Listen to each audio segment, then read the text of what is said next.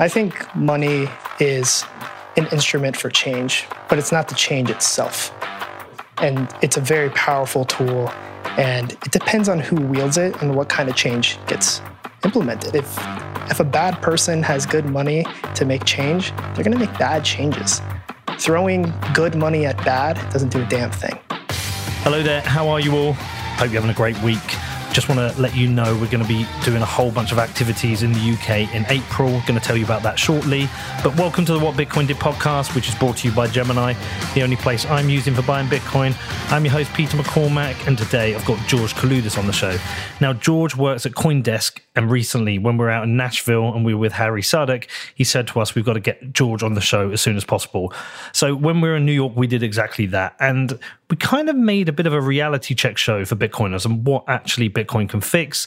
We got into a bunch of subjects from the Fed to politics to governance and democracy. So I hope you enjoy this. And if you've got any questions about this show or anything else, you can get in touch. It's hello@whatbitcoindid.com. I also want to tell you about a bunch of things that are going to be happening in the UK in April. So we've got the final Rail Bedford home game of the season. That's on the 15th of April. With any luck, we're going to have won the title and be given the trophy that day. Now, we're organising a bunch of events around that weekend anyway. So on the Thursday the 13th, we're going to be having a Bitcoin meetup, really just a drinks and hangout session. On the 14th, on the Friday, we've got a live What Bitcoin Did event. Ben Ark is joining us, and we're working on two other special guests who will hopefully be joining us for that. On the Saturday, we've got a morning meetup, and then we've got the game. And then on the Sunday the 16th, we've got farewell drinks and food. Now, if you want to join us for any of that, it's all up on the What Bitcoin Did website. Just go to whatbitcoindid.com and click on WBD Live.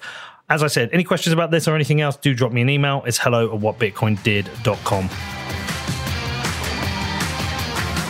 Your dad introduced you to Bitcoin. Yeah, you believe that? Yeah, I do. Well, I introduced my son to Bitcoin, right? Oh, you did? Yeah, how old is your son?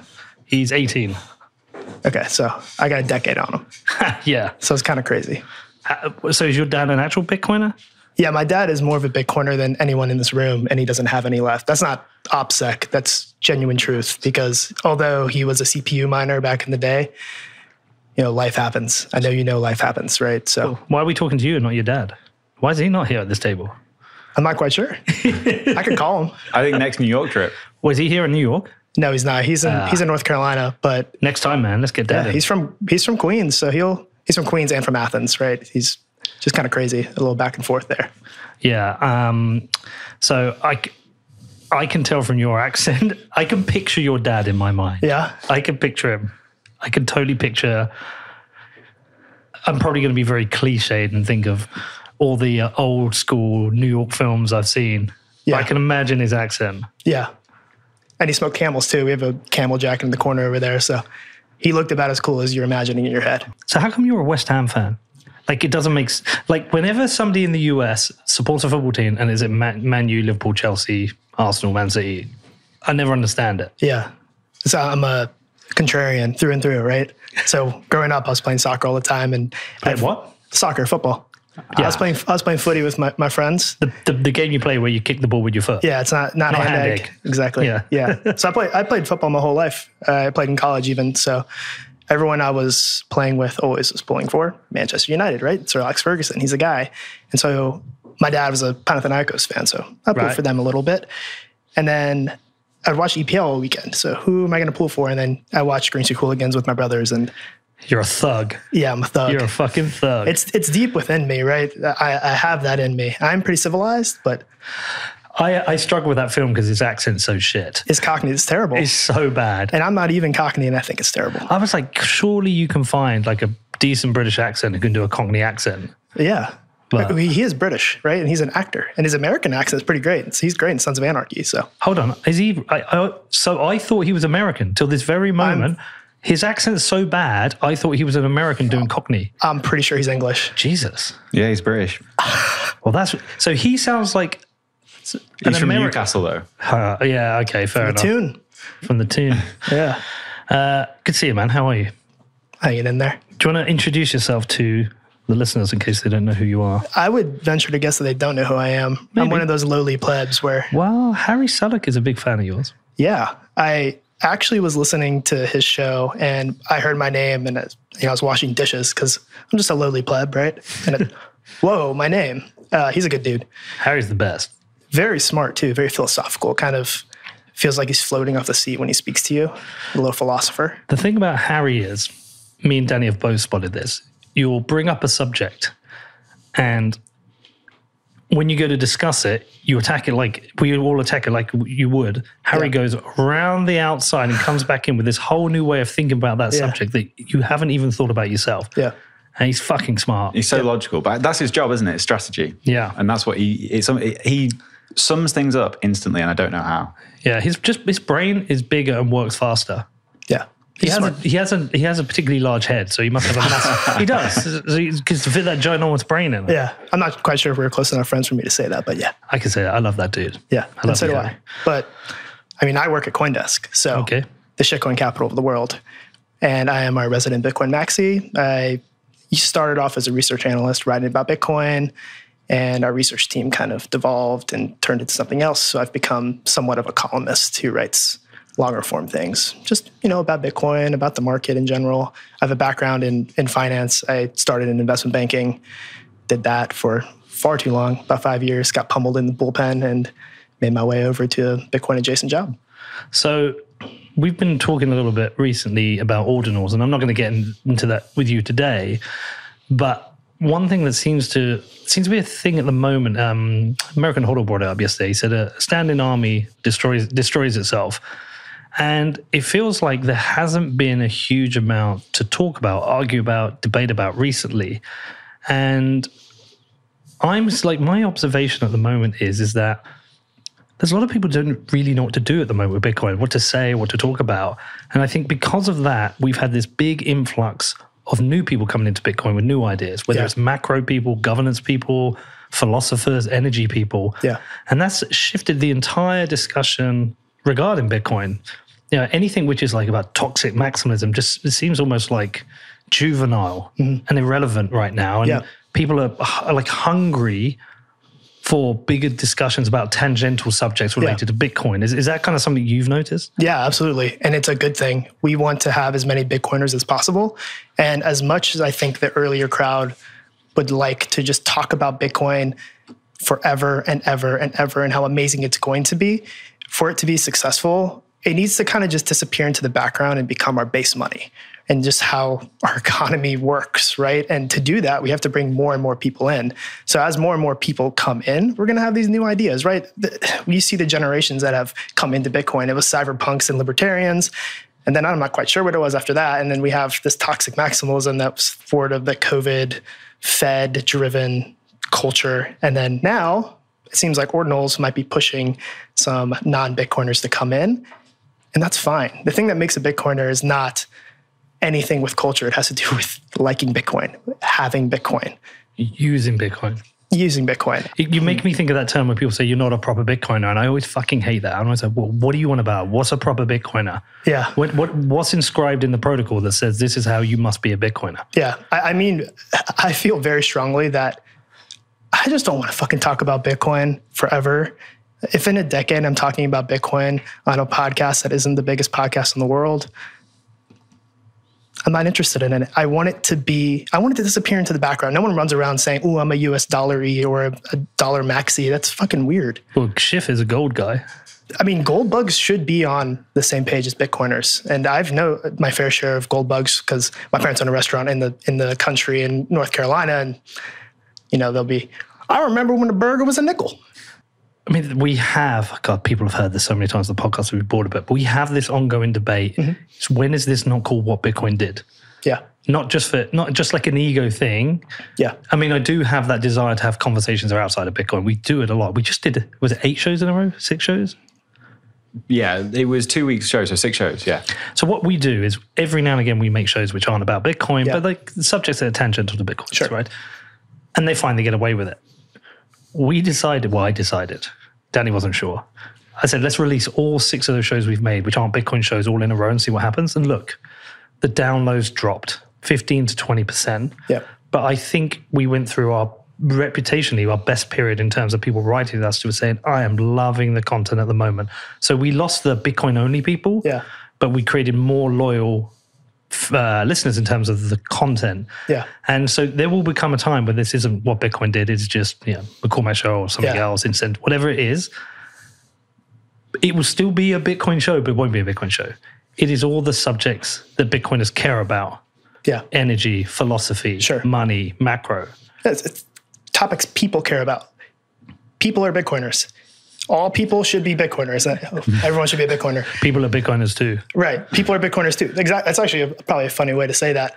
But it's as if you were a preacher and you're standing in front of, in the pulpit, and you said, God is amazing, God is amazing, Jesus is amazing. And then you've kind of said, okay, Jesus said we should be good people. So you didn't talk about Jesus and God and stuff, but you're talking about all the good things he did, right? Yeah. And there are tangential things with Bitcoin. There are plenty of things out there to talk about that isn't just Bitcoin, right? Bitcoin is not supposed to change. We're not supposed to talk about it all the time. It's supposed to be there, TikTok, next block, right? But it's supposed to change everything around us. Kind of. Well, the incentive, so everything that money touches, which has poor incentives, it hopefully contributes to things improving. But also the positive externality of considering your time preference should mean that you consider other things such as health, wellness, and such and such. Now, you could be doing all that as a non-Bitcoiner. Yeah. And as somebody who's new to Bitcoin, you might think about that stuff. Not to say Bitcoin fixes everything. I would argue it doesn't. It doesn't fix everything. It doesn't like really fix anything except maybe money. I mean, Bitcoin doesn't stop Tottenham being shit. Yeah. What did Sir Alex Ferguson say? Boys, it's Spurs. 3-point lane. Yeah. It's I actually hadn't heard that one. I like that one. That's the one I have with my buddies, because so many of my friends support Tottenham. That's why I hate them. Because my problem with Tottenham fans is they still think Tottenham are a big club. Yeah. And it's really frustrating because they're clearly not. They're a mid-table club. Your big clubs are your Man U, Man City, Arsenal, Chelsea, Liverpool. Yeah. And then you've got your next level, which is Tottenham, Newcastle, Leicester, Villa. They're one of those. Now, they think they're top tier. They act like they're top tier. Is that fair game? Well, but they're not. I mean, they're just... Yeah. I mean, at least Leicester win trophies. Yeah. Well, FA Cup and a league. Yeah. When did Tottenham last win a trophy? I'll have a look. It was before Bitcoin was invented. Was it before? Was it? Yeah. I think it was like 1990. The one that like the... So Bitcoin doesn't fix Tottenham. No, it can't fix Tottenham. Nothing fixes Tottenham. 2008. Yeah, before Bitcoin. So you think Satoshi was a Tottenham fan? He should inscribe that into the Genesis block. So it doesn't fix everything. So is that you as an outsider coming in? Is that something you find particularly frustrating? Yeah. And I'm a pretty hyperbolic person, just in general. But say I'm a regular person, and just a normal person, most people have heard of Bitcoin before, right? And the only thing I know about Bitcoin is that it exists. And you come up to me and you look me dead in the eye and you say, Bitcoin is going to fix healthcare. It's going to solve the mental health crisis. It's going to fix our food supply chain. It's going to end wars. It's going to get rid of all the lead in the air. I'm going to look at you and I'm going to roll my eyes so fucking hard that I sprain my eye sockets, you know? It's absolutely ridiculous. And then why would I take anything you say after that at all seriously? All right, give me one. Let me have a go at rationalizing. I mean, what did I say? Mental health crisis? Like, I don't think money fixes the mental health, whatever the mental health crisis might be. Okay, so I'm not a psychologist. But let's say, well, why is there a mental health crisis? I think there's a combination of things. It's social media, child pressure, life pressure. I can make an argument that a lot of this has come down to parents not spending enough time with their children because they're getting squeezed. You know, what used to be one salary used to pay for a house, a car, and a holiday. Two salaries now can't even pay for all that. Yeah. The pressure on parents is to work harder. They're leaving their kids to their own devices. The family unit's been broken by the breaking of the financial system. By improving the financial system, changing the incentives, you would have more time for families to be with their children to dedicate to raising them in the right way so they face less of these mental health issues. Sure. I mean, but you don't lead with, we're going to solve it. Bitcoin has a marketing problem, I guess, is the way you could say it. Where did that come up before? That's Neil Berkeley, the guy I make films with. Okay. He thinks Bitcoin has a marketing problem. Yeah. I mean, I agree. Besides that, the grandiose claims, these hyperbole, these hyperbolic statements, you also have really crappy UX. I mean, a lot of the really, really good wallets have terrible UX. The best way to use Bitcoin wallets is to have a non-custodial wallet, right? And if you want to use Lightning, a non-custodial Lightning wallet, which means you have to have your own Lightning node, which you connect to over Tor. And maybe it's a little finicky. That's a pain in the ass. You know what's better? To use Wallet of Satoshi or something where it's very, very simple to send Bitcoin. Yeah, dude, listen, when we were at Pacific Bitcoin, we had a little store where we were selling Rail Bedford merchandise and stuff. And people want to pay in Bitcoin. One guy actually had his non-custodial Lightning wallet connected to his Lightning node. It took forever. Yeah. Failed. It didn't connect. Failed. But I have sympathy. I'm like, well, we're trying to build a decentralized technology that is state resistant. These things improve. You look at Bitcoin back when it was command line interface, and then we had wallets, and now we have improving wallets. And yeah, so I'm like sympathetic to it. Yeah. But I also sympathetic to your point of view. Yeah. And to be clear, I love Bitcoin. But some people do not think that I do. Some of the sort of gatekeepers and the laser eye contingency, they don't think I'm all in because I'm critical of it. Something I love very deeply, and I'm critical of it. I've been through that, man. Yeah, I've been through that. I've been critical of UX. Same. I said I didn't run a node very late on for a time when I should have been. My rule on this, tell you my rule. Okay. I think I talked about this, Rob, before the previous interview. I said my rule on this is if I don't think my friends... Oh, let me back up a second. Sure. I started this podcast to help people like me understand Bitcoin. But I make the show based on what I think the audience will do and will care about. So whereas a Bitcoiner thinks I should run a node, I go, do I think my dad, brother, friends will run a node? No, they won't. So I won't.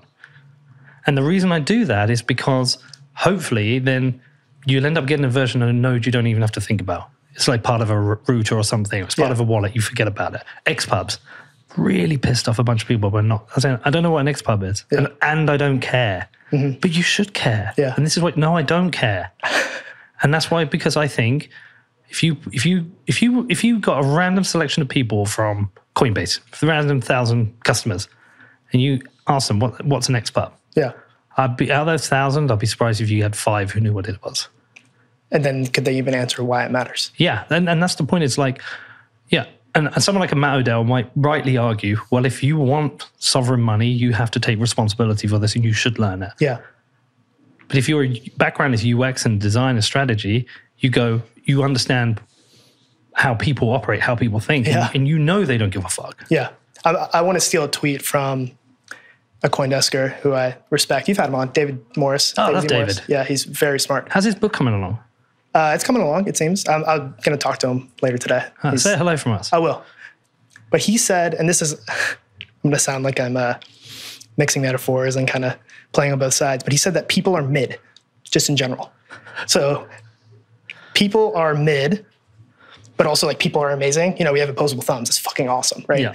People are very smart, but they don't want to have to deal with all this bullshit. And I mean bullshit when I say it, right? People are mid, but, we believe in the people. Does that make sense? Yeah, I totally get it. I get it. Like I think you and I are probably on a very similar page with all of this. And also, you're a journalist. You can make an argument past you can make an argument past what I do as journalism. And so you have to be kind of, you kind of have to be objective sometimes as best as you can be from a personal perspective and try and say, but what if? Yeah. Like I can yell about Bitcoin's privacy issue. You're talking about Matt O'Dell. He's the guy to talk to about privacy, maybe LOP as well. But privacy is hard on Bitcoin. And I don't know how to make it easy. I'm a writer. I'm a think boy. I don't have anything to go forward with, but privacy is hard on Bitcoin. And it feels like it shouldn't be. Well, I think there's a distinct difference between being a journalist and being a cheerleader. Your job when you go to work every day isn't to cheerlead Bitcoin. It's to be a journalist. Sure. But I can cheerlead in my personal time, I guess. Yeah. Approaching things and being critical of it, like you're saying, is not me saying it's bad. But if I can, we're talking about mental health. If I can say that Bitcoin doesn't solve that, doesn't mean I don't think it could if we fix the money. And then there's, two-parent households and things like that. So what does it actually mean to you then? What does Bitcoin mean to you? What does it improve? So, like I mentioned earlier, I've known about Bitcoin for a long time. Everyone seems like they've known about it. Oh, I knew about it. My friends are buying drugs with it. They're buying fake IDs. I knew about it in 2007. Yeah, exactly. So I'd be rich now. No, you wouldn't, because you would have sold, right? You fucking idiot. I've known about it for a long time, and I didn't really even care about it until I heard about and or met people who actually genuinely needed it. And what I mean by that is everyone in this room has a bank account. Yep. We're relatively privileged when it comes down to it. Seriously. Relative? We're the most privileged in the world. We're the 1% of the 1%, yeah. Right? Yes. We're very lucky. Absolutely. We're so lucky. I go into and open a bank account. I don't even have to go into a branch, right? I've opened a Bank of America bank account from my cell phone. Yeah. That's amazing. Not everyone can do that, right? We have so many people living under authoritarianism. Some people, if your name is Osama bin Laden, how are you going to open a bank account? Right? Yeah. It's going to get flagged. You're going to have to come in, you have to show up all these, whatever. Or you have no electricity where you live. Right. The story that got me, or where Bitcoin kind of collapsed on me, and I said, wow, this is actually something that's very profound. I read a story about Venezuelans going to the coffee shop, and they were scraping off little gold flakes to pay for coffee. That is crazy. And oh, they have a debasing currency. That's why they're doing that. What if we had something that was more infinitely divisible like Bitcoin? That's when it sort of collapsed in on me. And that's when, okay, those are the people that need Bitcoin. I don't need Bitcoin. And again, that makes me sound pompous. Like, I don't need Bitcoin. The poor people need Bitcoin, but they do. They need it more than I do. And I'll share another story. Can I throw some nuance in that? Sure. Because with American HODL yesterday, as I mentioned, and I put a question to him about the different needs of people of the third world and Bitcoin. Yeah. I think it's less that these people need Bitcoin on an individual level. They need Bitcoin to work on the grand macro level. So what I mean by this is, if you're in a third world country, somewhere where you're living on less than $3 a day, what do you need? You need a way of holding money and spending money, and ideally a currency that doesn't debase. But the problem we have is we have so much volatility. Mm-hmm. The debasement argument is kind of, it's dumb on a short-term window. Yes, eventually, if it's the global currency, if Bitcoin is a global currency and has high liquidity, yes, it should be fairly stable. But while its price is not stable, it is useless to somebody living on $3 a day. It's a great payment mechanism. Yeah. Like, if you bought your Bitcoin in, I don't know, February of last year, halfway through the year, you could have lost half your value. It's not that I think they need it. I think they need it to work. And there's parts of it they need right now. There's the stuff that Jack Mallers is doing with Strike. Yeah. That's super useful. It's awesome.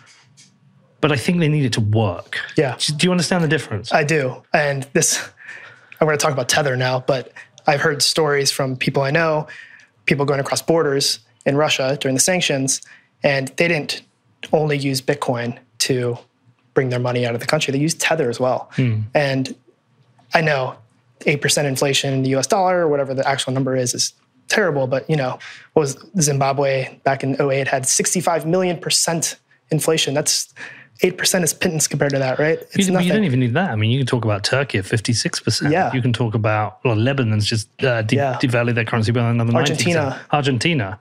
Yeah. I don't know how much money you got in the bank or your savings. Sure. If I was hit by 90% inflation, that would wipe out everything I've done for the last 5 years. Yeah, absolutely. Wiped out. Yeah. I mean, Bitcoin does kind of, I think you're actually making this argument that it does fight against currency debasement, because if everyone uses it, it's a way to opt out of their currency, right? Is that what you're trying to? I'm saying if there was no speculation against Bitcoin. Yeah, no paper Bitcoin, right? Yeah, well, just no speculation. And we didn't have these bull and bear markets. Yeah. It would be a much more useful tool against inflation. Yeah. Yes, the unit. You cannot debase the unit. Sure. But you can. One sat is one sat unless you put a clown picture on it or something. Yes, yeah, so you can't debase the unit, but it is not a unit of account. So the speculation on it means it's too volatile for certain people as a currency. It's just way too risky. And I've had arguments on Twitter where people are like, I've defended stablecoins. I said, look, the reason I defended Tron and Ethereum is for one reason only. There are stablecoins issued on them that people are finding useful. And some of the people are like, no, they should be using Bitcoin. I'm like, you're fucking stupid. Yeah. Go and visit these countries. These people cannot afford a 50% haircut. Yeah. We can make this a nuanced show, but the nuance there is someone like my grandmother, who is an immigrant. She came to this country and she worked in a Lance factory, right? Making crackers, chips, and because that's the only thing she could do. She couldn't speak English. She can kind of do, she could say fork, table, chair, things in your kitchen. And she was really good at saving her money. But all of her purchasing power was getting just wiped away over years and years and years since the 70s because she didn't know that, oh, I need to buy stocks and bonds and rebalance my portfolio. And I hate using the term sophisticated, but because she's not a sophisticated investor, she wasn't able to save her purchasing power. So if we had a base money that Bitcoin's treated like an asset, right? If you had a base money that was treated like an asset and it kind of just ticks up along the way, it's savings technology built into money. So selfishly, I would have loved Bitcoin to be available to my grandmother as she was, coming up in a new country. So it's kind of cutting the other way, right?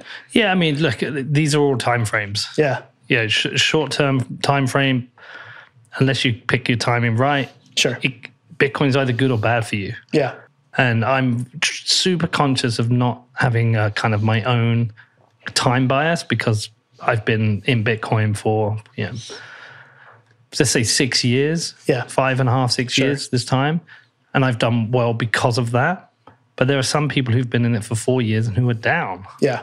At some point, long-time preference behavior needs to turn to short. You're not going to live forever, right? So at some point, we need to reap what we sow. Are we going to be saying for the next 10 years, oh, 10 years and 10 years and 10 years until we die? We're just going to do this forever? That's an issue, right? This show is brought to you by Wasabi, who I will now be using to make sure I keep all my Bitcoin private. Now, Wasabi 2.0 makes Bitcoin privacy effortless as a wallet has introduced privacy by default. Rather than having to choose to coin join like in Wasabi 1, this is all done automatically. So all you need to do is receive your Bitcoin, wait for the coin join, and then you can send privately. All the magic happens automatically in the background, which is a massive UX improvement, something, I'm always moaning on about. Now, you also get additional privacy through Tor integration into Wasabi, so you don't need to leak your IP address, and there is no more minimum denomination, so you can coin join any amount, and there is no change, so any amount you receive from a coin join is private. Privacy is something I'm taking a lot more seriously, and Wasabi 2 makes this so much easier. If you want to find out more, please head over to wasabiwallet.io, which is wasabiwallet.io. Next up, we have Fortress. Now, 4% of all Bitcoin transactions on an MOM basis go through Fortress, which equates to $7.7 billion since their inception in 2017, of which $3.6 billion happened last year, 2022, last year alone. Now, Bitcoin is more than just a holding asset. We see large organizations already using it in their day-to-day operations. And if you want to do this, you do not need to overhaul your system. You simply need to integrate Fortress to handle all your Bitcoin treasury operations. If you want to find out more about this, please head over to fortress.com, which is Fortris.com. Also today we have Gemini, who I am using exclusively for buying and selling Bitcoin, but I'm not selling in Bitcoin right now, are you? I hope you're not. Now, I am also using the Gemini app for buying the dips, and I've also set up a DCA with twice monthly Bitcoin buys, and I've been stacking sats all through this bear market. Both the app and the website make buying and selling Bitcoin super easy, and Gemini has invested in building industry-leading security since day one. And Gemini are running a special offer for listeners of What Bitcoin Did. All you need to do is head over to gemini.com/WBD, and new customers get $20 in Bitcoin when they trade $100 or more on Gemini. If you want to find out more, please head over to gemini.com/WBD, which is gemini.com/WBD. So what does it fix then? What are the areas of Bitcoin you're super interested in? We're talking about my privilege, but the Fed is, what are they doing, man? Inflation at 8%. On one hand, I just said it's not that big of a deal. That is crazy as being, the world's superpower. We have the US dollar. We need a way to opt out of that. And Bitcoin does do that. And a lot of econ twit gets mad about the fact that it has a capped supply. And I think that's a load of bullshit. No one sits there and does time value money calculations whenever they buy groceries. They just want to buy fucking groceries. And so what I do think it fixes is, maybe quite loosely, fixes the fact that our money is shit for saving. And it's sort of what I talked about earlier with my grandmother. She can save in her money and not have to worry about if Apple is going to be the dominant phone for whatever, right? That's like the best stock, whatever it is. Does that make sense? Yeah. Do you think the Fed is evil, dumb, or do you think this is just a natural outcome from having central banking? I think I'm naive. I don't think that our systems and our political system in the US is evil. I really don't. I do think that the incentive misalignment with the fact that there are celebrity politicians now is a huge problem, because you like talking about politics. I don't like talking about politics because I get so angry about the celebrity politicians. I don't think politicians the celebrity ones, are doing what they think is best for the people.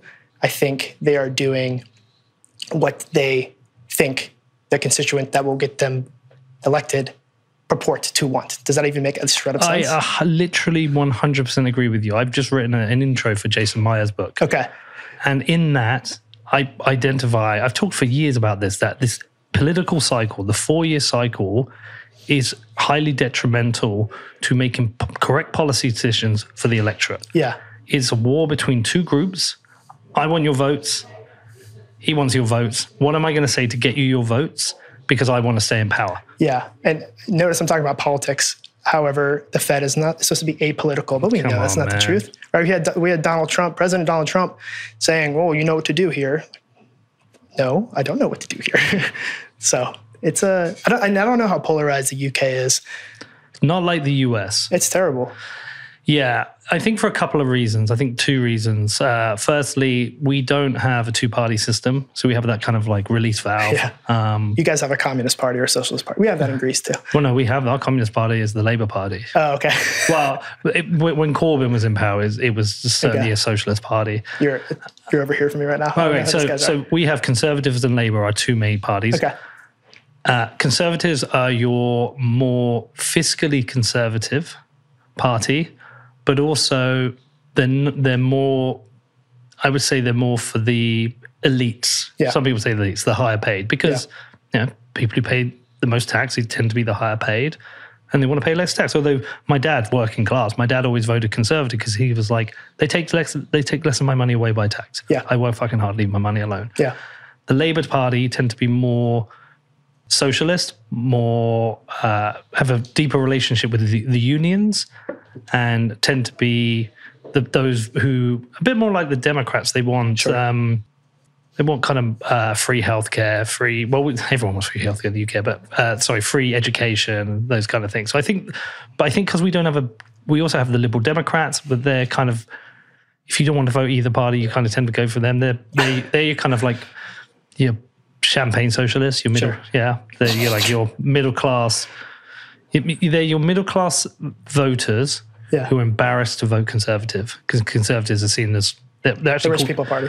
Yeah, people call them Tory scum. And they tend to think they're very inconsiderate about the rest of society. People, they're mean too, really, aren't they? Yeah, they are. But we have the Green Party, which has quite a solid position. So we just have that. But I think the even bigger reason, we don't have... We don't have news channels dedicated to a particular wing of politics. Yeah. The BBC, I can see the criticism because it's essentially state media, but also it's so regulated. Yeah. And it has so many different like watchdogs, keeping an eye on it, that they kind of have to be fair. Yeah. And then all the other channels, like we got GMB, what's GM News? GB News. Yeah. That's kind of trying to be like Fox News. It's an absolute shit show full of morons. And then we have, but Sky News tends to be pretty, would you say balanced as well? Yeah, a little bit. It's if you try to like draw it in a map, it'd probably be BBC would be like just left of center and Sky News probably just right of center, I would guess. Yeah. But it's not like... But they're pretty close. Like BBC especially is pretty... I know people hate BBC and I stand up for it all the time. I'm a statist or whatever, but I think the BBC is about the best news organisation in the world. Yeah, I would probably agree with Danny on that. Do the talking heads make a ton of money like they do in the US? No, and it's not a talking heads show. It's not a talk... They're not... There's no Tucker Carlson's, Anderson Cooper's... No, we don't... No, we have people who have regular slots, but not like that. Okay. If anything, Danny, I'd say they're both left of centre. BBC's a bit more left. Probably, yeah. That's probably fair. Okay. But I kind of trust some of the reporters as journalists more than I would trust in the US. I find Fox News / MSNBC, CNN, when you come from the UK and watch that, it's fucking mental. It's a little different. I mean, it's so obvious to me how much this is like leading to the fracturing of society here. Yeah. Like these people, the incentive structure is to make one group of people hate the other group of people. Yeah. There is a shred of hope, though. I mean, I still do think that most people aren't polarized, because I have friends and family that sit on either side of the spectrum, and they're closer to the center than I think our media sort of shows. And so I think a lot of us are kind of looking at these crazy people who are on either side, like, what are y'all doing? So I think there's a shred of hope in there where people are going to stop trusting them and stop listening to them and just kind of move. But the center ground has no power in that. Yeah. There's no incentive structure for a center ground. Well, I'm going to come back to that. Sure.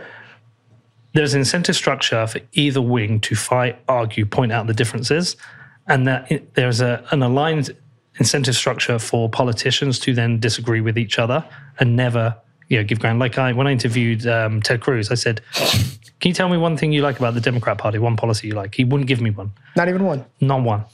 And so, I think that's the incentive structure. Even if the middle ground's 80% of rational people, where is their power to make change? Well, what is Ted Cruz going to do if all of a sudden liberals like Bitcoin? Is he going to not like Bitcoin anymore? That's a tricky one. Yeah. That is a tricky one. And if he does, I mean, like if he changes his opinions like that, it shows that how shallow and how kind of like a terrible person he is, because this is not how you should be making the decisions. I understand differences of opinions on things like abortion, big key issues like that. I understand some of the challenges, the big issues that people are fighting over. But if you choose to fight on every issue, then what are you standing for? I think the problem as well is, like, at an individual level, people are very rational. And like you can have a one-on-one conversation in private with someone, and most of the time you can find alignment. Yeah. But I think the problem comes in a lot of these news organizations especially is the like social pressure of aligning to certain topics. And I think I think while the BBC I think is a pretty good news organization, I think that's their massive problem. I think they have like an internal pressure to conform to certain views. I don't think it's like a top-down issue. I think it's a social issue amongst like peer groups, rather than it being like these evil overlords that tell you what your story should be. I mean, there's a Bitcoin adjacent angle here. I think people really want to belong to a group. And I'm playing armchair psychologist right now, but everyone wants their tribe. Everyone wants to belong to something bigger than themselves. And we have people who live in New York City, 10 million people. People live in London, 10 million people, and they're piled on top of each other, and they feel all alone. I'm sure you guys know the people who have done this, and you talk to them, and they're like, wow, I don't have any friends in New York. I don't really have any friends in London. I don't have any friends. I don't know. What's a big city in Australia?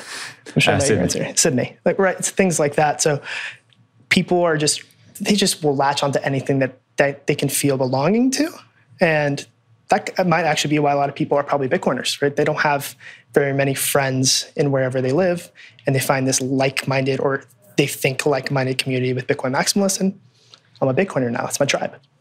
Well, I think certainly early on, I mean, I'm saying this because I am one. Yeah. Like, I think a lot of Bitcoiners are kind of weirdos. Like, they're kind of... It's a spice of life, though. It's good. Well, they're just... I think they're they're rebels, or people who see the world differently, or know something's wrong, or contrarian. Yeah. Because I think you kind of have to be to actually be able to be an early Bitcoiner. Yeah, when you think about what you're saying to people, you're saying, by the way, this money we have that we spent for years is completely wrong. What actually we need is a form of money that nobody controls, that's completely decentralized, that's digital, that has this consensus layer. Trying to explain that to people and say, what do you mean the government doesn't? Yeah, no, the government won't control money. Remember, the government are all evil and bad. You sound like a fucking nutter. Yes. So you have to be contrarian. You have to be able to like think like that. Fortunately, what I think's been happening over the last couple of years is that kind of contrarian thinking is going mainstream. Being a contrarian is not being contrarian anymore. Yeah, because it's just like so many lies and bullshit. I think Iraq was a big point when I think that was one of the starting points when we knew we got lied into a war. Yeah. That to me was like, that's a big starting point. Then we had the financial crisis of 2008. It's like, okay, we all got fucked here. Yeah. And nobody went to jail. And there's been more and more and more. Now people are like, the media are lying to me, the politicians are lying to me, I've got no money, everything's fucked. I think people are starting to realize, and the big hope for me, the center ground to me, is Joe Rogan. I will bring him up again and again. He has managed to create one of the biggest media companies in the world, which is him and another guy in a studio interviewing people and having the ability to discuss anything, not get canceled, not care. Yeah. You can completely disagree with him. Doesn't matter. He's allowing those conversations to happen. And you know, he openly admits he's progressive on a number of issues and he likes to shoot guns. He's a Bernie bro. Fight. Is he a Bernie bro? If you can say one thing about Bernie, at least he's been consistent. That's a Rogan line. Is that true? Yeah, I don't listen to Rogan very much. So he does, but he will have Tulsi Gabbard on. He's a big fan of Tulsi Gabbard, but he likes to shoot gun. He likes almost the conservative lifestyle, the Texas lifestyle. Yeah, he wants to shoot guns, hunt. Texas liberal. Yeah, but he has issues where he would say he's progressive and others. So he's not audience captured. He's not ideologically captured. He just says what he thinks. Yeah. And he cannot get canceled for it, and he doesn't lose his audience for it. Yeah. And that is what we need more of, because Anderson Cooper can't do that. No. Anderson Cooper has to be a complete lefty. Yeah. Sean Hannity can't. No. Or Tucker Carlson, even worse. Yeah. Absolute piece of shit, I think he is, who will literally pick up any point to fight the other side. Yeah. And these people are captured. They're trapped. Yeah. They cannot express themselves outside of the stream of views that must be held by their wing of politics. Yeah. And that is dangerous. Yeah, I think I found your soapbox. Huh? I found your soapbox. You reckon? Yeah, you love this. Or hate it. No, because you know what it is? When you're growing up in the UK, you hear of America. And like your rich friends got to go to Florida and Disneyland. You didn't get to go, but you heard about it. And it sounded amazing.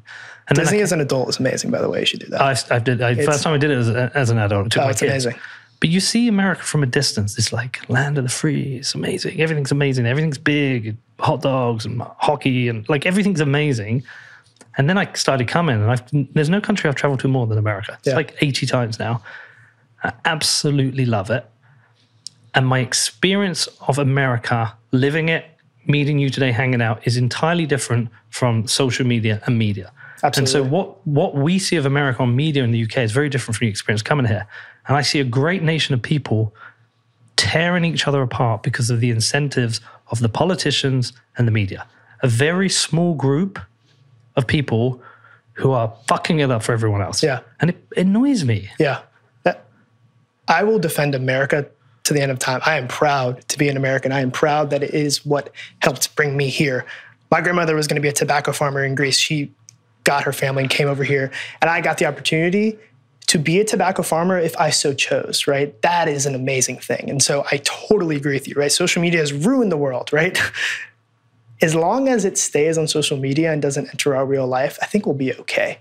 I think we're in this really weird post-COVID time where everyone was staring at their damn computers all day and they got stuck in their echo chambers. Bitcoiners got stuck in their echo chambers. No coiners got stuck in their echo chambers. And while we're saying all these terrible things about the other guy and the enemy, we're not quite enemies. We're all one human people, right? That sounds like kumbaya bullshit, but we're part of this big system.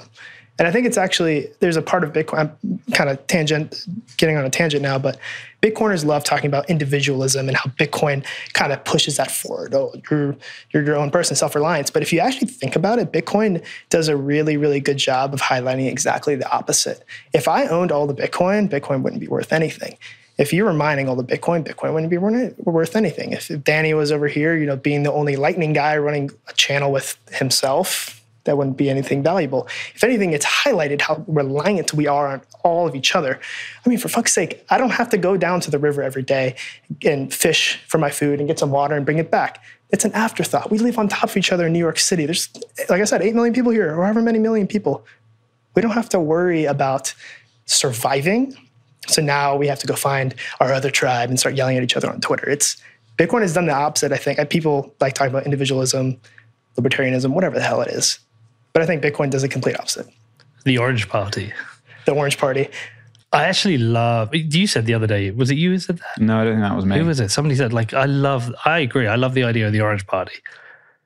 It's like we come together on the important issues, rather than find, like, what unites us rather than what divides us. Yeah, it sounds like some hippie shit though. Yeah, it does. But like, fuck it. It's like, even like, I'm not a fan of Lex Friedman. I listen to The Odd Show, but he gets criticized. You have time for that? I don't have time for much. He gets criticized for, like, you know, he comes with love and everything. But like, when you think about it, you're criticizing for a person coming out and saying, I want unity, I want love, I want people.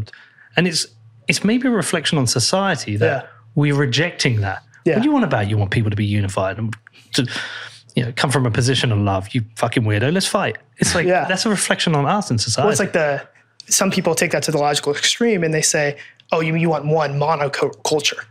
But we don't want that. No. Just want you to love each other. And do you guys know Chad Ochocinco? No. Nope. Oh, man, you should follow him on Twitter. He's hilarious. He's an American football player, 85, Chad Ochocinco. And all he says is, I love you.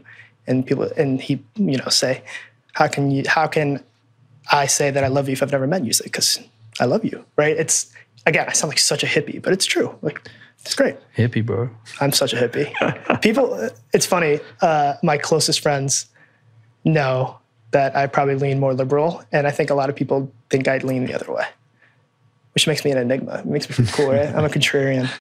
This show is brought to you by Ledin. From savings accounts to personal loans and even mortgages, Ledin's financial services enable Bitcoiners to experience the benefits of their holdings today without selling their Bitcoin.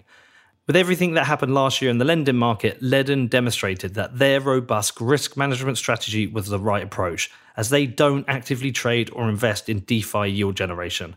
Ledin only supports Bitcoin and USDC, two of the highest quality and most liquid assets in the industry.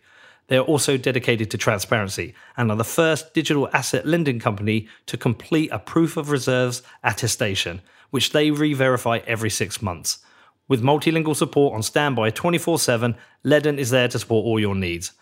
To find out more, please head over to ledin.io, which is LEDN.io. Next up, we have Ledger. Now, Ledger is the world leader in Bitcoin security and is the best way for you to own and secure your private keys. If you're still holding Bitcoin on an exchange or with a custodian, it might be time for you to take your security a bit more seriously, because remember, not your keys, not your Bitcoin. And Ledger hardware wallets paired with the Ledger Live app are the easiest and safest way to start managing your private keys. You can send and sign your Bitcoin transactions with full transparency in the Ledger Live app, and honestly, it couldn't be easier. I've been a Ledger customer since early 2017. I'm still using the same Nano S I bought then, and I've got a few more of their products. I absolutely love everything they do. Ledger also have a very new product coming. It's called Stacks. It's going to be dropping in the summer. I've already pre-ordered mine. Now, the pre-order is sold out, but there is a wait list, so go and get on that while you can. Now, if you want to find out more or purchase a hardware wallet from Ledger, then please head over to shop.ledger.com, which is shop.ledger.com.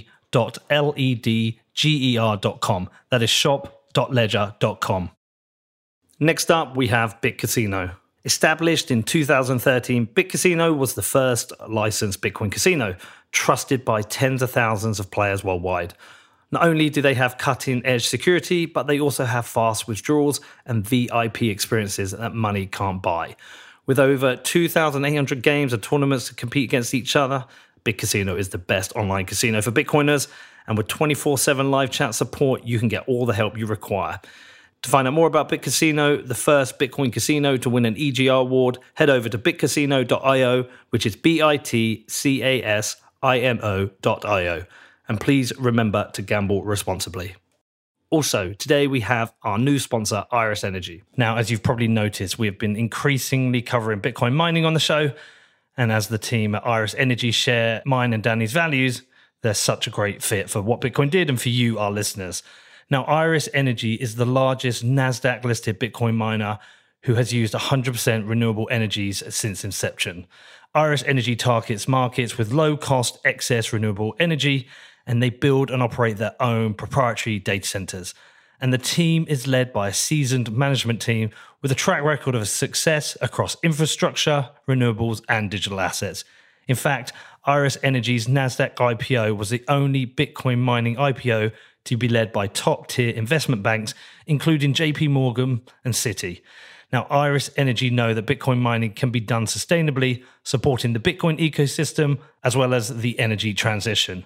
Iris Energy is the leading 100% renewable energy miner. And if you want to find out more about them, then please head over to irisenergy.co, which is IRISENERGY.co, or look up their ticker IREN on NASDAQ. Show him my pin tweet. Okay. I think you'll like this. I'm curious what you think on the Orange Party stuff. You didn't really answer, because I don't know if voting on policies just because it aligns with Bitcoin is a good idea. Sorry, I'm looking at this tweet. That's what the people in the UK think of you. That's how Americans see Pete versus how Brits see him. That's hilarious. So the Orange Party is, we only care about Bitcoin, or the policies only are beneficial to Bitcoin? Is that the idea? I think it's like you vote on what's beneficial for Bitcoin, yeah. Is that right? I think it's that, but I also think it's like, it's an exit valve from two-party politics in the US. It's not being politically, ideologically driven. Yeah. It is saying, we're exiting that. Let's come together. We might disagree on other things, but let's disagree on the issue rather than because of who we are. So there's like it kind of brings us to a bit more unified and say, let's just focus on, oh, maybe I'm wrong. Maybe it's just single issue voting. It's Bitcoin and that's it. Yeah. I don't think you get very much support for that. There are not that many Bitcoiners. It's a really small echo chamber. Mm-hmm. I mean, what do we say, 100 million Bitcoiners in the world? Yeah. Is that what they say? Whatever the number is. That seems like a lot. Yeah, it's more high. It's more than the population of the UK. If I'm someone who believes that Bitcoin should disappear into the background and just become base money, then I would not vote for the Orange Party, I don't think. Because I think people are going to hate me for this. I think that the state should exist in some capacity. I don't think that... You status cock. I don't think we'll survive in anarchy, right? And I think the people who believe that they can survive without the government are the ones who probably can't. The ones who are on social media saying they're truly anarchists, no. I don't know if... I mean, there are probably a few of them. I agree and disagree. Okay, so tell you where I agree. My brother's an animal. He would survive as an anarchist, and he loves the state. He was in the Marine Corps. So I agree and disagree. So okay. I am also somebody who's a proponent of democracy. Mm-hmm. It's not so... I don't even feel like I need to say we need government. I feel we will always have government. If you get rid of government, a new government will come because there'll be ways to organize yourselves. Like if you went magic red button, government's gone, what's going to happen? People are going to start being worried about safety. Yeah. And so it's like, well, how do we become safer? Well, let's work together. Let's build a community. Yeah. Okay, and the community, how's the community make decisions? Well, we need a decision maker. Yeah. Well, you need a leader. That's right. You create a government. Yeah. Every time you get rid of government, you create government. We have government within our podcast. There's 6 people at work. Yeah. I am the leader, but it's authoritarian. We have government within my family. Yeah. It's authoritarian. Yeah. But there's a certain amount of democracy in this. Like if Danny's got an issue, he can come to me and we can work through it. Yeah. But like government exists everywhere. Yeah. You might call it something else. Or governance exists everywhere. Oh, yeah. Because that's the G and ESG we don't talk about. Well, because you have to have ways of organising people. Yeah. You know, companies have governance. Charities have governance. Football teams have governance. Everything has governance. There's ways to organize yourself. You're not going to have 300 million people suddenly completely be an individual. Yeah. And so I think you will always have it. My worry is, my worry of democracy is that we're sliding towards authoritarianism. My other worry is if you get rid of it, you maybe replace it with something much worse. Yeah, but I think democracy is broken at the moment, and I think government is broken. I think it worked. And now it's not working. Yeah. And Bitcoin fixes that. I'd argue that parts of it don't get fixed. You kind of mentioned charity a little bit. How do we deal, I say deal, that sounds very disparaging. How do we help our most downtrodden citizens, the homeless, the poor, in an environment where it's Bitcoin only? How are they helping them in LA? How are they helping them? They're not. Yeah. Homelessness is one of the most confusing things to me, and I wish I spent more time understanding it, because it's so sad to me that the people who are homeless don't at least have one person in their life that could just pick them up. It's really, really sad to me. It's a complicated subject. Yeah.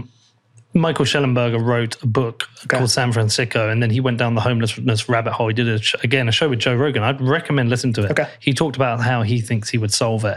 He talked a lot about the cycle of drug issues. Sure. In some places, it's too easy to be homeless. It's like, you know, because of the benefits. Yeah, but not easier, but it's too easy. And that, you know, it's harder to be homeless in Texas than it is in, where were we in Texas where they said like they banned homelessness?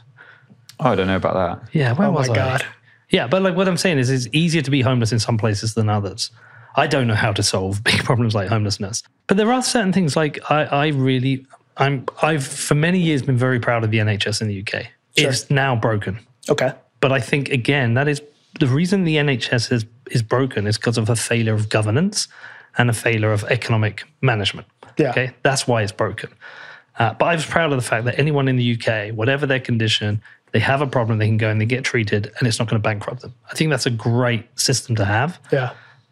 Sadly, it annoys people who want absolute freedom because they think it's theft to pay for other people, right? I'm proud of the fact that in the UK, every building that gets built, every public building has to have wheelchair access. Nobody is discriminated against because they're in a wheelchair. They can get in and out of sure. any building. I think that's great. The incentives go the other way because I bought a house and the house can be signed off by building regs until it had a ramp, and as soon as it's signed off and the house is bought, you can get rid of it. Yeah. So there are stupid things that happen otherwise. I think it's a measure of a civilized society how much it looks after its most vulnerable and its weakest. Yeah. And I absolutely support that. I am happy to pay tax. I pay too much tax, but I am happy to pay a tax to contribute towards it. Yeah. And now if you get rid of that, will you build the gap in a voluntary way? Food banks are a voluntary system that work in the UK. Okay. I think it's 100% voluntary based. Daniel will check. But certainly, like, you do your shopping, there's a box at the end, you contribute something, that food gets distributed. I think that's great. Yeah. But I think we need food banks because of the broken economic system. Do you think that if we moved away from, the government giving that away, could we actually, I'm asking you questions now, could we genuinely have a society where the rich people give all their money and take care of the downtrodden? Because I actually have a pretty strong opinion on this, and I don't think rich people will take care of everyone because of the things that they donate their money to sometimes. So I can only give you anecdotal and answers based on anecdotes and things I've seen. So when I've traveled to what you would say poorer countries, I think the wealth gap is more obvious. Between the rich and poor there. Yeah. Okay. So certainly places in South America, I think there's a much wider gap. If it visually looks like a wider gap because you can have fences and walls on one side of favelas, and the other side you've got big houses and mansions. Yeah. I don't know if that's because of a weaker a welfare system that doesn't support people. I don't know if that. I can't give you the basis for that. I can just anecdotally say the most developed first world nations, which have the most developed welfare systems, seem to have a smaller gap between the rich and the poor, and the poorest seem to at least have something to grab a hold of, some way of being able to feed themselves, maybe home themselves. Yeah. So, but it's purely anecdotal. Yeah, if we went to, I tend to agree with you on that. I think if we went to a society or a country, just take the US, where it was just the rich people giving away money to the poor people to take care of them, I don't think that would work. If you think about it, people seem afraid to give money anonymously. And so I was at the Air and Space Museum in DC. Jeff Bezos has given just a monstrous amount of money to it, right? And I'm not even thinking about him and how his name is at the top. Like, I am Jeff Bezos. I have made this amazing, it's an amazing museum. It's awesome. But if you go around the corner, there is a section that's about the planets and come explore the planets. And it's not called Explore the Planetary System. It's Kenneth C. Griffin's, possessive, Explore the Planets. Who the fuck do you think you are, Ken Griffin, that you are even important in this situation where you're going to give money for this awesome exhibit about the planets and you think that your little microscopic ass matters? That is ridiculous. It's such an ego play. So they're just going to do whatever is most splashy. And that's anecdotal. I don't know how people are going to act. I know there are rich people who give their money away anonymously, but I don't think most rich do it because they care. I think they do it because they give a shit about themselves. And that's so cynical. I'm the most cynical person with that. Well, I had my brother said to me once, charity is the ultimate form of, self-flattery? Yeah, self-flattery. Masturbation, probably. Yeah. There's a math equation in there that needs to be figured out, which is in terms of, if people had zero rate of tax and they managed to maintain their wealth, how much would they give away and how much more productive would that giveaway be compared to taxation by government and government's poor redistribution? Yeah. I mean, the government does do a poor job of redistributing. I think that's absolutely terrible job. Yeah. But it does a job of redistribution that might not exist without it. Yeah. And then you go down the ethical lines and say, well, so be it. That's life. Why should I have my property rights violated? Well, because we were just talking about the human experience, the kumbaya. Like, you still turn on your water for your sink on for the water, right? You're not hunting for food. It might have seed oils in it, but you don't have to hunt for it. Well, but at least Bitcoin, the great thing about Bitcoin is forced me to question all of this. Do you genuinely, I keep asking you questions, but it's fun to do it that way. I'm Socratic. I'm the Socratic school of thought. That's fine. We're good. Do you think that's a Bitcoin thing or do you think that's a you thing? Because I have a ravenous appetite for curiosity. I love learning about ant colonies. I don't know. That's like the most recent thing I was reading about on Wikipedia. Is that just a you thing? It's a good question. Or is that a Bitcoin thing? I think it's a me thing, and Bitcoin has directed the me thing at certain topics. Sure. Yeah. Like money. Money. Philosophy. Energy. Bit. Money, energy. I think fairness. Sure. Like ultimately, all of it comes down to fairness. Like, what is fair? That's philosophical, I'd say. Yeah. And I've therefore wrestled. Yeah, I was a raging liberal growing up. Yeah. And I've definitely gone more to the center, and then certain topics more to the conservative side. But I've wrestled with, I've had to wrestle with climate change. Yeah. You know, what is real? What isn't real? What isn't real? I've had to wrestle with money. I've had to wrestle with the role of the state. Should it exist? Will it always exist? I've had to wrestle with a lot of subjects. Yeah. And I still don't know the answer on a number of things. Yeah. I'm still trying to figure it out. It's complicated. Yeah. It's a very complicated world. Yeah. I think Bitcoin did help push me towards thinking about money. Yeah. So I think that's fair. I mean, but you've seen the TikToks or the videos of young kids being, hold on a second, this is a paper thing. Why does this have value, right? And they get flamed by all the comments, but it's a fair question. So I think people do have that question growing up and they just don't have an avenue. So Bitcoin does help with that. Oh, this is a different kind of money, completely different than anything I've seen before. And what I mean by completely different is not that different from gold, but a lot of these kids growing up now have never really dealt in cash. So when they see their bank accounts and see numbers on the screen and it's, oh, actually, that's not my numbers on the screen. That's the bank's numbers on the screen, and Bitcoin is my numbers on the screen. So it's cool that way. Bitcoin does help people think about money. Well, that's one. I mean, this is one of my favorite things about Bitcoin is it forces you to rethink these things. Yeah, but I said people were mid earlier. People are also very, very smart. I mean, I believe in the human spirit, and I don't necessarily think that absent Bitcoin, we wouldn't be trying to do something else and thinking about other things and making things bigger and better. I think you'd really enjoy sitting down with Andrew Bailey. Mm. Really? Yeah. Did you listen to my show with him? I think so. Yeah. He's a fascinating guy. Yeah, that's a compliment. I appreciate that. He, well, I think you're wrestling with things I've wrestled with. This is why this has been less of an interview, more of a conversation. And Andrew Bailey, he kind of played a trick on me. I'm not sure if it was on purpose, but he kind of turned the interview on me and made me really a bunch of questions. Yeah, but made me question things and things I'm wrestling with, because it goes back to this point is that there's loads of Bitcoin podcasts out there. I think a lot of them are cheerleading shows. Yeah. And this isn't a cheerleading show. This is a podcast about Bitcoin that accepts it might fail. We haven't talked much about it, honestly. Yeah, fair. But it accepts it might fail. It also questions whether Bitcoin is good for the world. Like, I've questioned that. Yeah. I think it is, but I don't know with certainty. Yeah. I don't know if we went through hyper-Bitcoinization, what the negative consequences of that are. Could we see a complete collapse in society? Yeah. Could we see a lot of death, blood come from that? Could it ultimately be a negative? Yeah. I don't know. Yeah. Don't a lot of people say it'll get worse before it gets better? Isn't that sort of like the rallying cry around that? Yeah. And does it get better? Could it be a catalyst for human destruction? I just don't know the answers. Yeah. Oh, well, I'm going to say the corniest thing ever. I think it matters what Layer Zero is doing, and Layer Zero is people. I think money, it sounds a little corny. I think money is an instrument for change, and but it's not the change itself.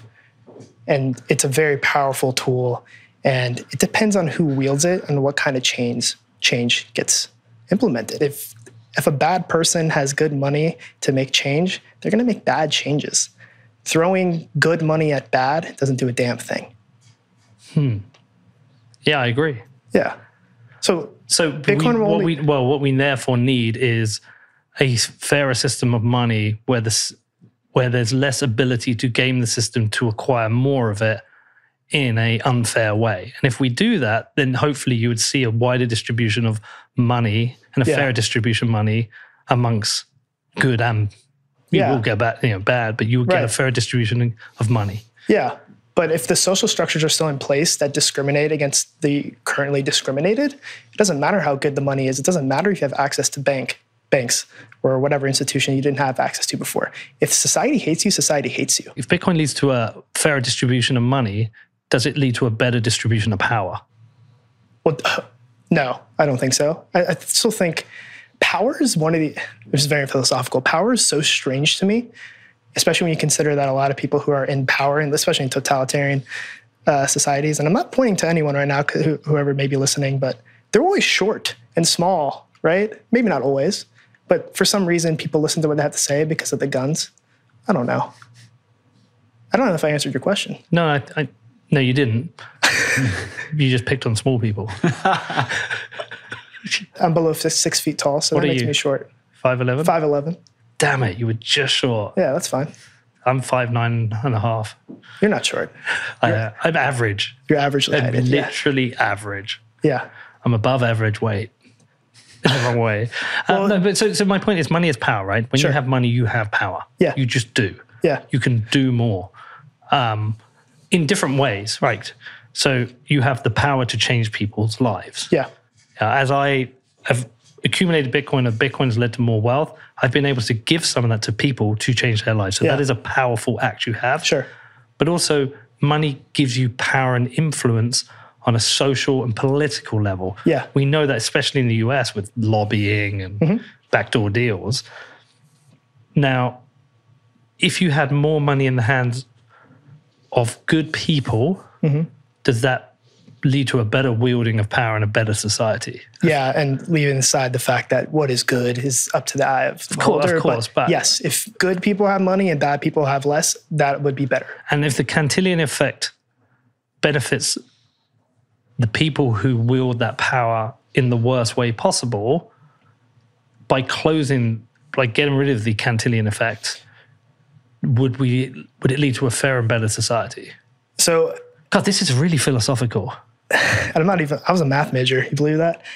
So maybe I'm misunderstanding what it is. Isn't it where manipulation of money supply increases the price of both goods and of assets? No, this is those closest to the spigot benefit more from the creation of money. And you're saying that if Bitcoin was the base money, you can't just create money willy-nilly? Or so you lose that effect. And if you, but then I'm going to flip it the other way. Sure. Power corrupts absolute. Power corrupts absolutely. Sure. So was it the money that made these people bad, or did they arrive bad and get the money? What came first, the money or the bad? The money. I think people are good. Yeah, I think I agree. So like if you get rid of that, if you have a fair distribution of money, not in a communist way, just in a natural order of effects by having fair money, do we have less negative power? Yes, but I would really question if Bitcoin has a fair distribution. Just think about the wealth that the earlier people have. But we're still very early. Over time, does that distribution improve? I don't know. If I'm to guess, I don't think so. I think HODL culture is so cemented in early Bitcoiners, right? It's been a ton of money. And then all of us are in Bitcoin because we think it's better money. We think it's borderless. It's great central position. That's great. We also want to make money. We're not doing this for free. Like, if I wanted to work for free, I work on open source software. I work at Coindesk. I make money there because I am a person who wants to make money because that's how our civilization works.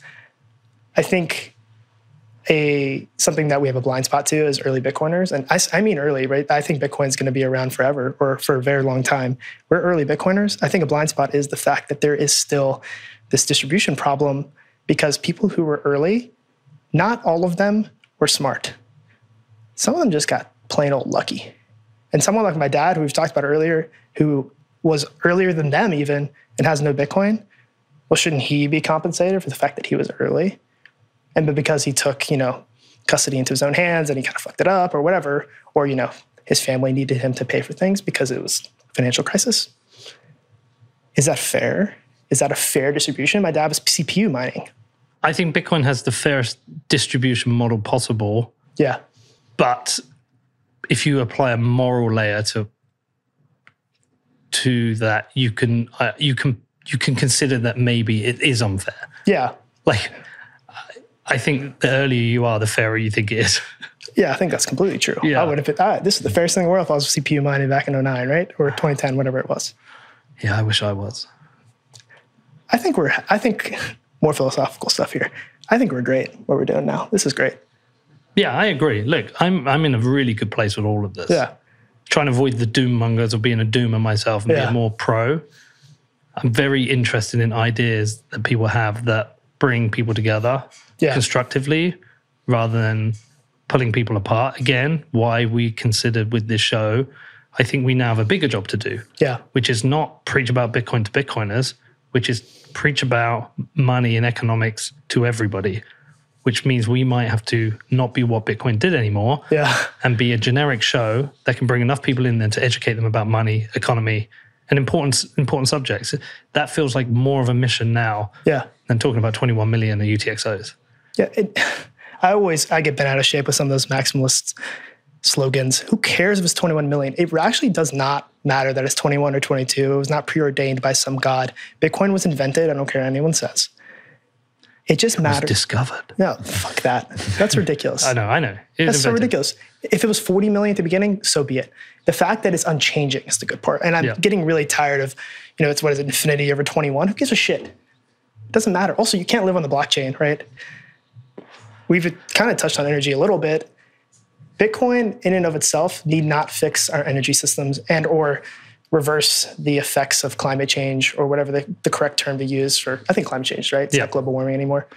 Bitcoin in and of itself isn't going to do shit for that. Bitcoin doesn't have a moral compass. It just, and thank God it doesn't, because, there are some people I might discriminate against. Short people. Anyone under 5'11". The Cypriots. Nah, man, those are my people. It's the Turkish, isn't it? Yeah, well, the Cypriots, I guess the Turks listening might be like, well, Cypriots are Turks, but they're Greek. They're islands cut in half, quite literally. I've been. Is it awesome? Well, I was nearly born in Cyprus. So my dad... So you're almost there. I was almost there. And so my dad went out... So I'm an accident. I'm a product of my dad getting a job in Cyprus and getting drunk one night and eyeing up my mum and getting her pregnant. Absolutely. He admitted it this year. I've always suspected... Listen... What you don't do, you don't have a boy and a girl a year apart. You don't get the set and then 4 years later go, let's have another baby, right? Sure. My dad got offered a job in Cyprus. He was an aircraft engineer, said, do you want to go out to Cyprus, turn the planes around? So planes come in, check them, send them back out. He's like, yeah, that's great. So him, my mum, my brother and sister moved to Cyprus, right? Mum gets pregnant while they're there, okay? Now, I'm definitely an accident. Mm-hmm. But I was going to be born there. And just the hospitals weren't good enough. So my dad said, you know what, Maureen, she sent me back. Sorry, sent my mum back. So I was born in Reading near my granddad's. Nice. But we went back and visited. And I've been up to that no man's land. It's so weird. There's a no man's land. So I don't know if you know, but Turkey invaded Cyprus. And basically... What, do you still... No, Greece, like the Ottomans. That's completely different. Yeah, but they invaded Cyprus and they basically annexed part of the land. And they've created this no man's land between the Cypriot side and the Turkish side.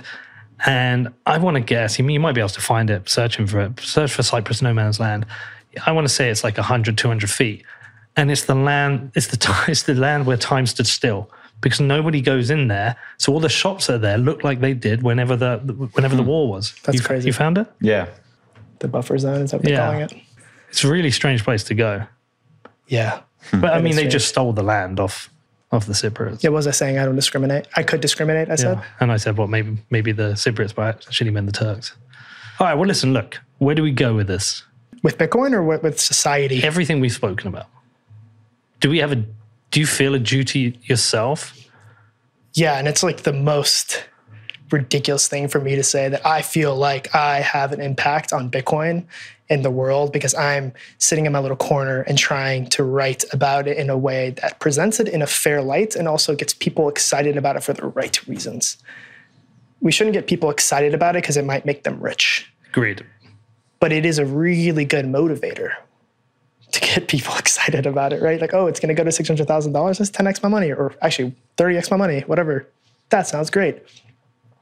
If I'm going to pretend that I have a small impact on Bitcoin, being a think boy, writing all my pieces, I just want to sit in the corner and try to help push the culture, and I hate the term culture around Bitcoin, but the culture around Bitcoin so that it's less about Bitcoin itself solving everything and how we can use Bitcoin as a tool to solve everything.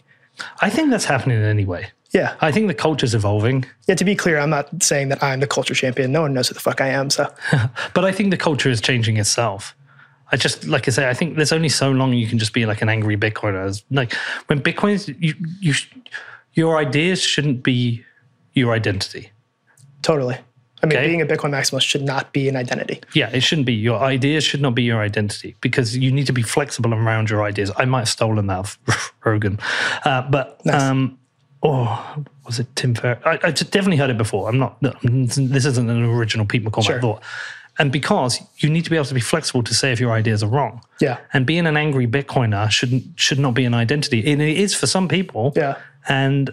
But I don't think it's doomed to fail. Yeah. Because in the end, it just gets boring. Yeah.